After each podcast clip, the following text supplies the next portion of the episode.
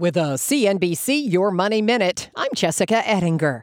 Gas prices on average have been about 20 cents a gallon higher than at this same time last year, according to AAA. But one expert says relief at the pump could be coming. We've made the transition now in 49 of the nation's 50 states to cheaper winter gasoline.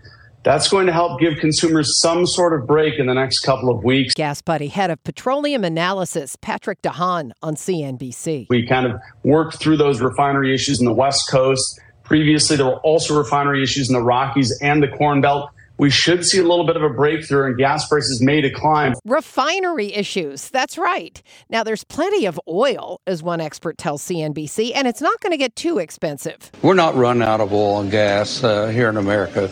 We've got ample supply, and we're not going to see hundred and some dollar oil. Hamm Institute's Harold Hamm on CNBC. I'm Jessica Ettinger, CNBC. From their innovative practice facility to unmatched views from the fairway, the PGA of America is helping lower scores and elevate fan experiences with 5G solutions from T-Mobile for Business.